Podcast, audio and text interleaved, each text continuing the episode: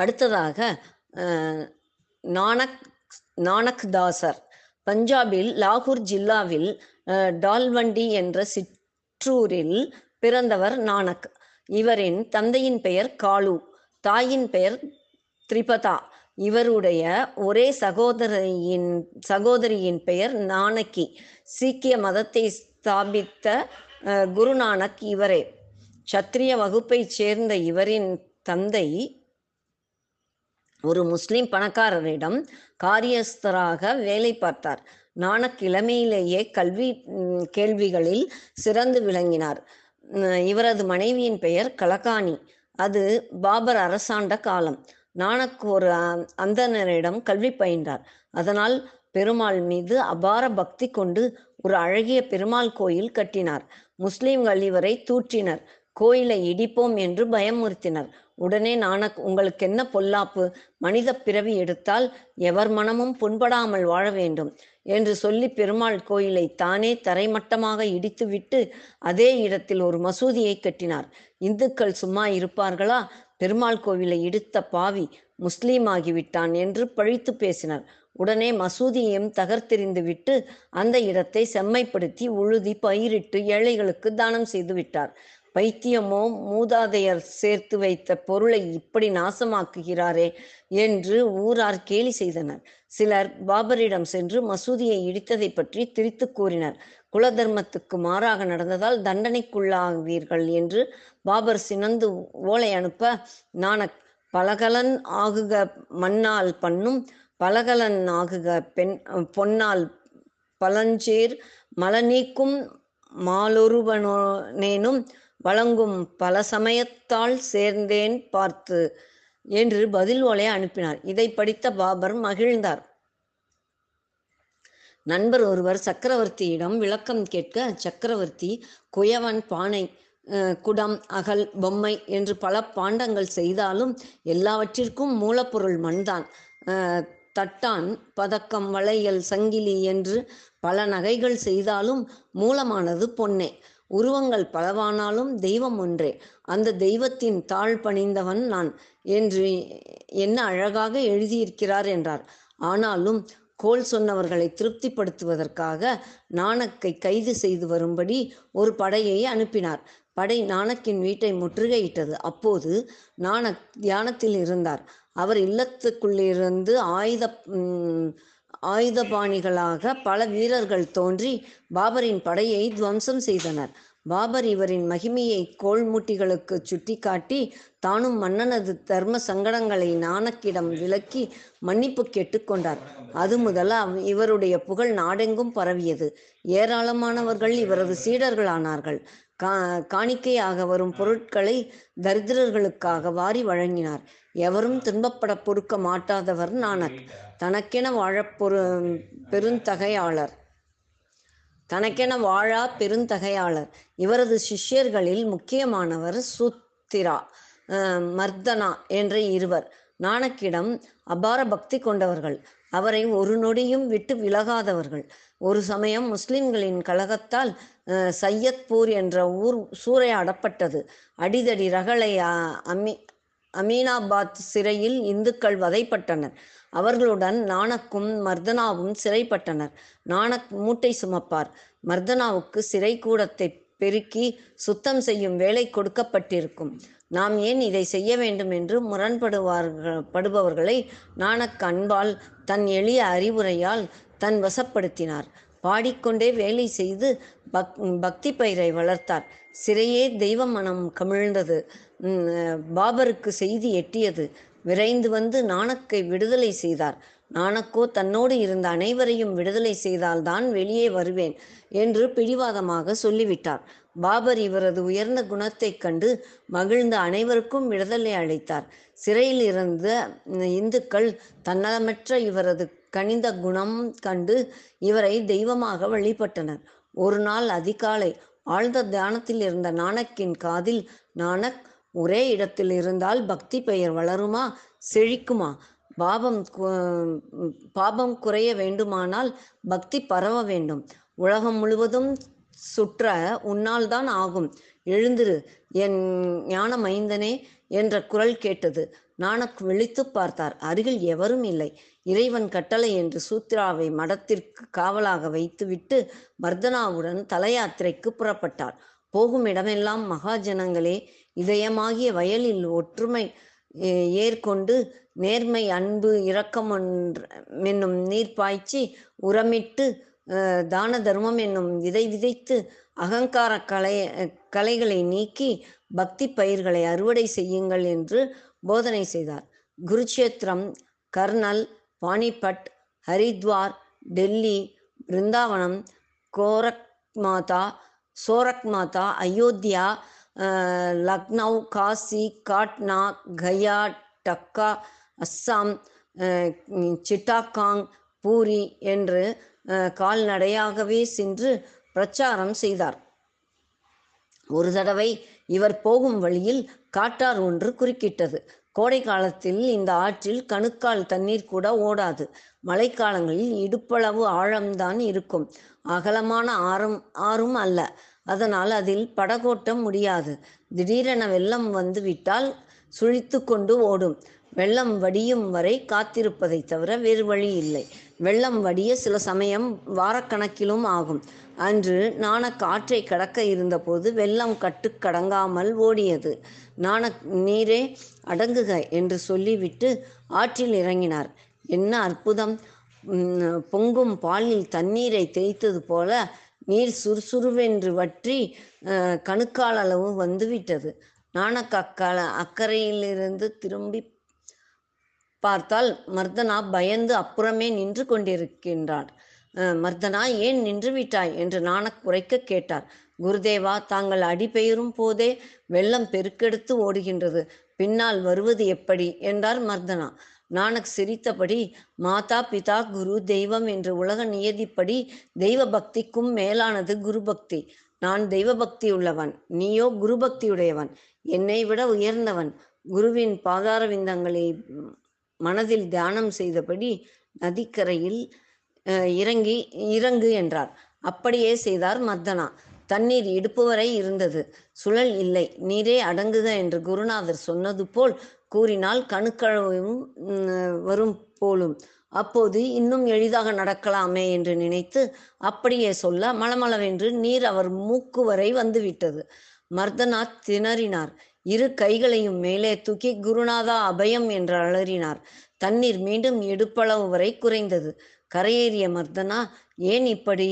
என்று நாணக்கிடம் கேட்க அவர் குருஸ்மரனை விட்டு வேறு சிந்தனையில் புத்தி அலைந்ததால் இப்படித்தான் என்று சொல்ல அது முதல் மர்தனா குரு கிழித்த கோட்டை மனதாலும் மீறுவதில்லை.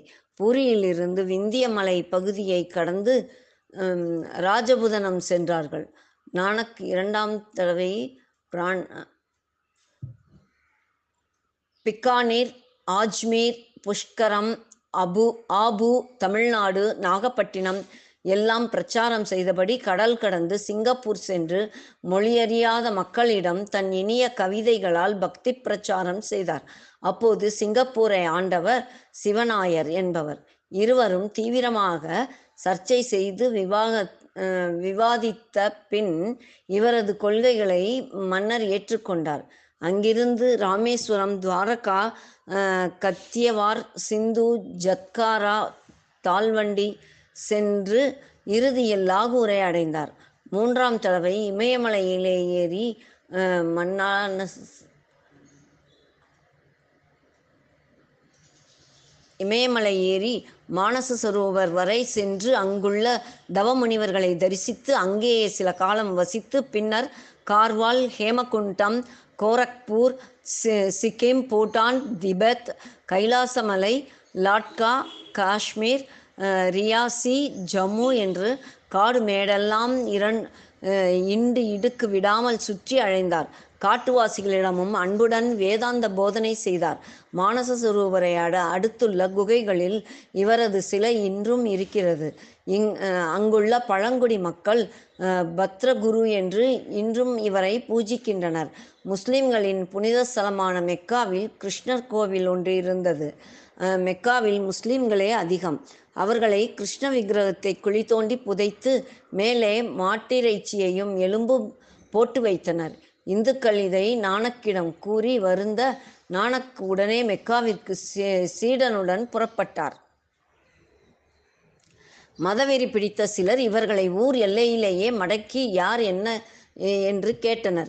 நாணக் கம்பீரமாக உலகில் பிறக்கும் இறப்புக்கும் உலகில் பிறப்புக்கும் இறப்புக்கும் காரணமானவன் தானே தன் தனக்காகி தனக்குள்ளாகியே தன்னை அடக்கியவன் முக்குணங்கள் அற்றவன் அதர்மத்தை அழித்து தர்மத்தை நிலைநிறுத்த காரணமானவன் என்றார்.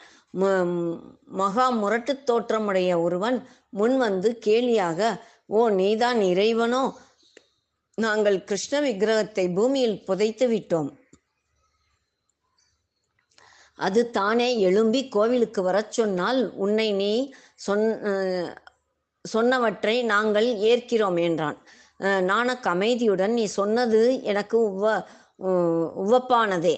ஆனால் ஊர் முழுவதும் இங்கு கூட வேண்டும். ஒரு சிலருக்கு இதை செய்ய முடியாது என்றார் ஒரு சிலருக்காக இதை செய்ய முடியாது என்றார். முரடன் சில நிமிடங்களிலேயே ஊரை கூட்டி விட்டான். அவன் இணை இனத்தவரும் இந்த அதிசயத்தை காண ஆவலோடு விரைந்து வந்து விட்டனர். நாணக் நாணக்கர் இதயத்தை பிழிவது போன்ற உருக்கமான குரலில் இறைவனை வேண்டினார். நான்கு வேதங்களாயிருப்பவனே யாகங்களில் மறைந்திருபவனே ஒளி வீசும் மணலே சூறாவளியே பரந்த பூமியே விரிந்த வானமே தென்றலே இடியும் மின்னலும் மழையுமாய் ஒளி வீசுபவனே சப்த சாகரமே மா மாமேரு பர்வதமே சகல சாஸ்திரங்களே அன்று மந்திர மா மலையை மத்தாகவும் வாசுகியை கயிறாகவும் கொண்டு பார்க்கடலை கடையும் போது கூர்மாவதாரம் தாங்கி ம- மறைந்து காத்தவனே இன்று வெளியே வந்து எழுந்து வாரும் என்று அன்று பிரகலாதனுக்காக தூணிலிருந்து வெளிப்பட்டீரே இன்று பூமியை பிளந்து கொண்டு வருக.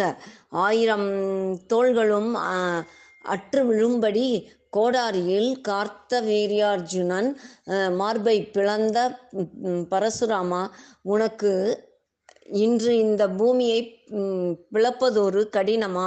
அலைகடலுக்கே பாலம் அமைத்த ஸ்ரீராமா கா ஆலயத்துக்கு எழுந்தருள இத்தனை தாமதமா?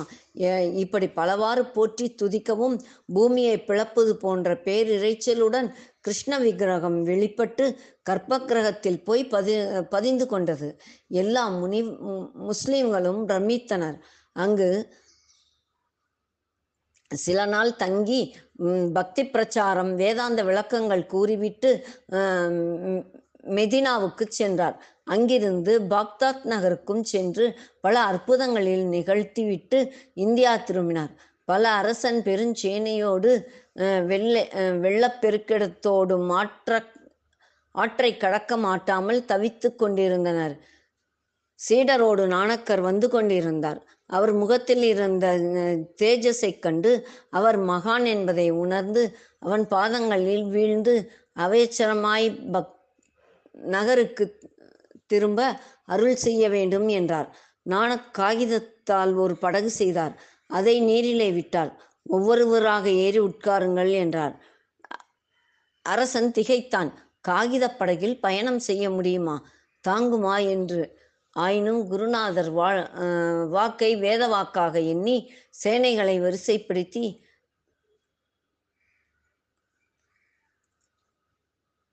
சேனைகளை வரிசைப்படுத்தி அனுப்பினான்.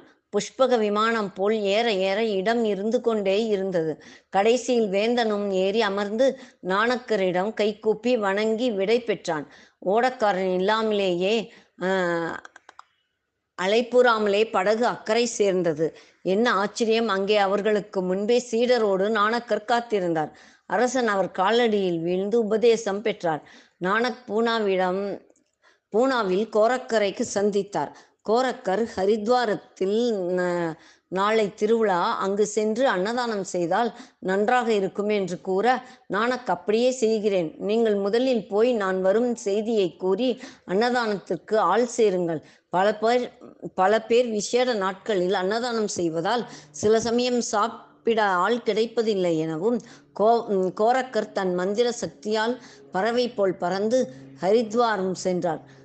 கோரக்கர் சென்ற பின் நானக் யோக நிலையில் ஆழ்ந்து இறைவனை வேண்ட அடுத்த கணம் சீ சீடரோடு ஹரித்வாரத்தில் இருந்தார்.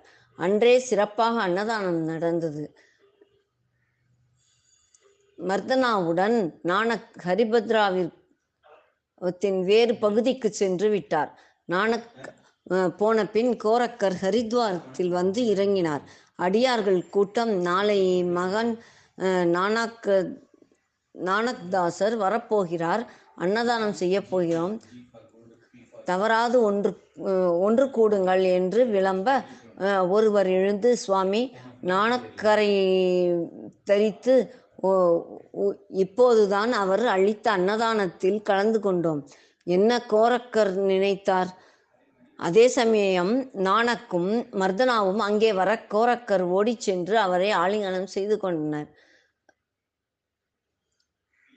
மந்திரி சக்திகளும் ஆஹ், மந்திர சக்திகளும் சித்து விளையாட்டும் ஞான பழத்துக்கு முன் தூசு என்பதை உணர்ந்து கொண்டேன் என்று அவர் பக்தியின் மீது கொண்டுள்ள நம்பிக்கையை புகழ்ந்தார். ஒரு சமயம் ஞான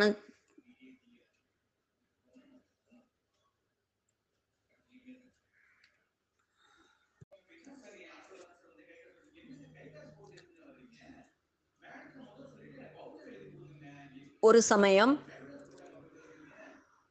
நான் நாணக் தனிமையில் தியானத்தில் இருந்தபோது ஒரு அடிமை வியாபாரி இவரை பிடித்து கொண்டான். இந்த உடலும் உயிரும் அவன் அளித்த பிச்சை. யாருக்கும் எதுவும் சொந்தமல்ல என்ற இவருடைய தத்துவம் அவனுக்கு சௌகரியமாக போயிற்று. அனாதை என்று தீர்மானித்து நீ எனக்குத்தான் சொந்தம். என்று இழுத்து கொண்டு போய் இன்னொரு வியாபாரியிடம் இரண்டு இரண்டு குதிரைகளுக்கு பதிலாக விற்றுவிட்டான்.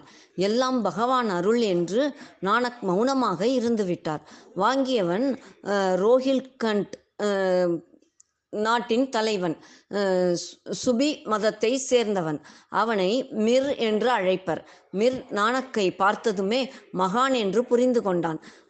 அரே பகவான் என்று அலறி அவர் காலடியில் விழுந்து மன்னிக்கும்படி வேண்டினான். நானக் அவனிடம் மனிதனை மனிதன் அடிமை கொள்வது மு- முட்டாள்தனம். மனிதனை படைத்தவன் இறைவன். உண்மையிலேயே நீ தவறை உணர்ந்து மன்னிப்பு வேண்டினால் உன்னிடம் இருக்கும் அடிமைகளை விடுதலை செய் என்று சொல்ல மிர் அப்படியே செய்தான். நானக்கின் பிரதம சீடனாகி உபதேசம் பெற்று அவருக்கு தொண்டு செய்தான். அடிமை அடிமை வியாபாரத்தை அடியோடு விட்டுவிட்டான். ஜாதி இன மத வேறுபாடின்றி சீடர்களை கொண்டவர் நானக். பக்தி பயிர் செழிக்க ஓயாது அழைந்தார். ஒரு முறை இந்துக்கள் இவர் உடலை எரித்து அஸ்தியை கங்கையில் கரைக்க வேண்டும் என்று வாதமிட முஸ்லிம்கள் அடக்கம் செய்தாலே மோட்சம் கிடைக்கும் என்று தர்க்கம் செய்ய கேட்டுக்கொண்டே வந்த நானக்.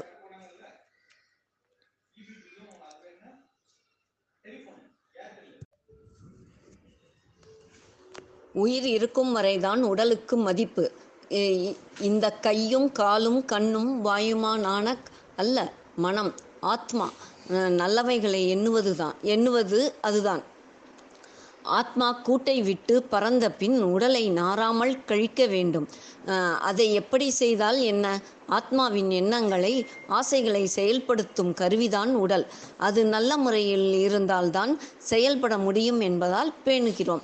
வேறென்ன? மற்றவர் மேல் காட்டும் அன்பும் நம்பிக்கையுமே நான் விரும்பும் பூக்கள்.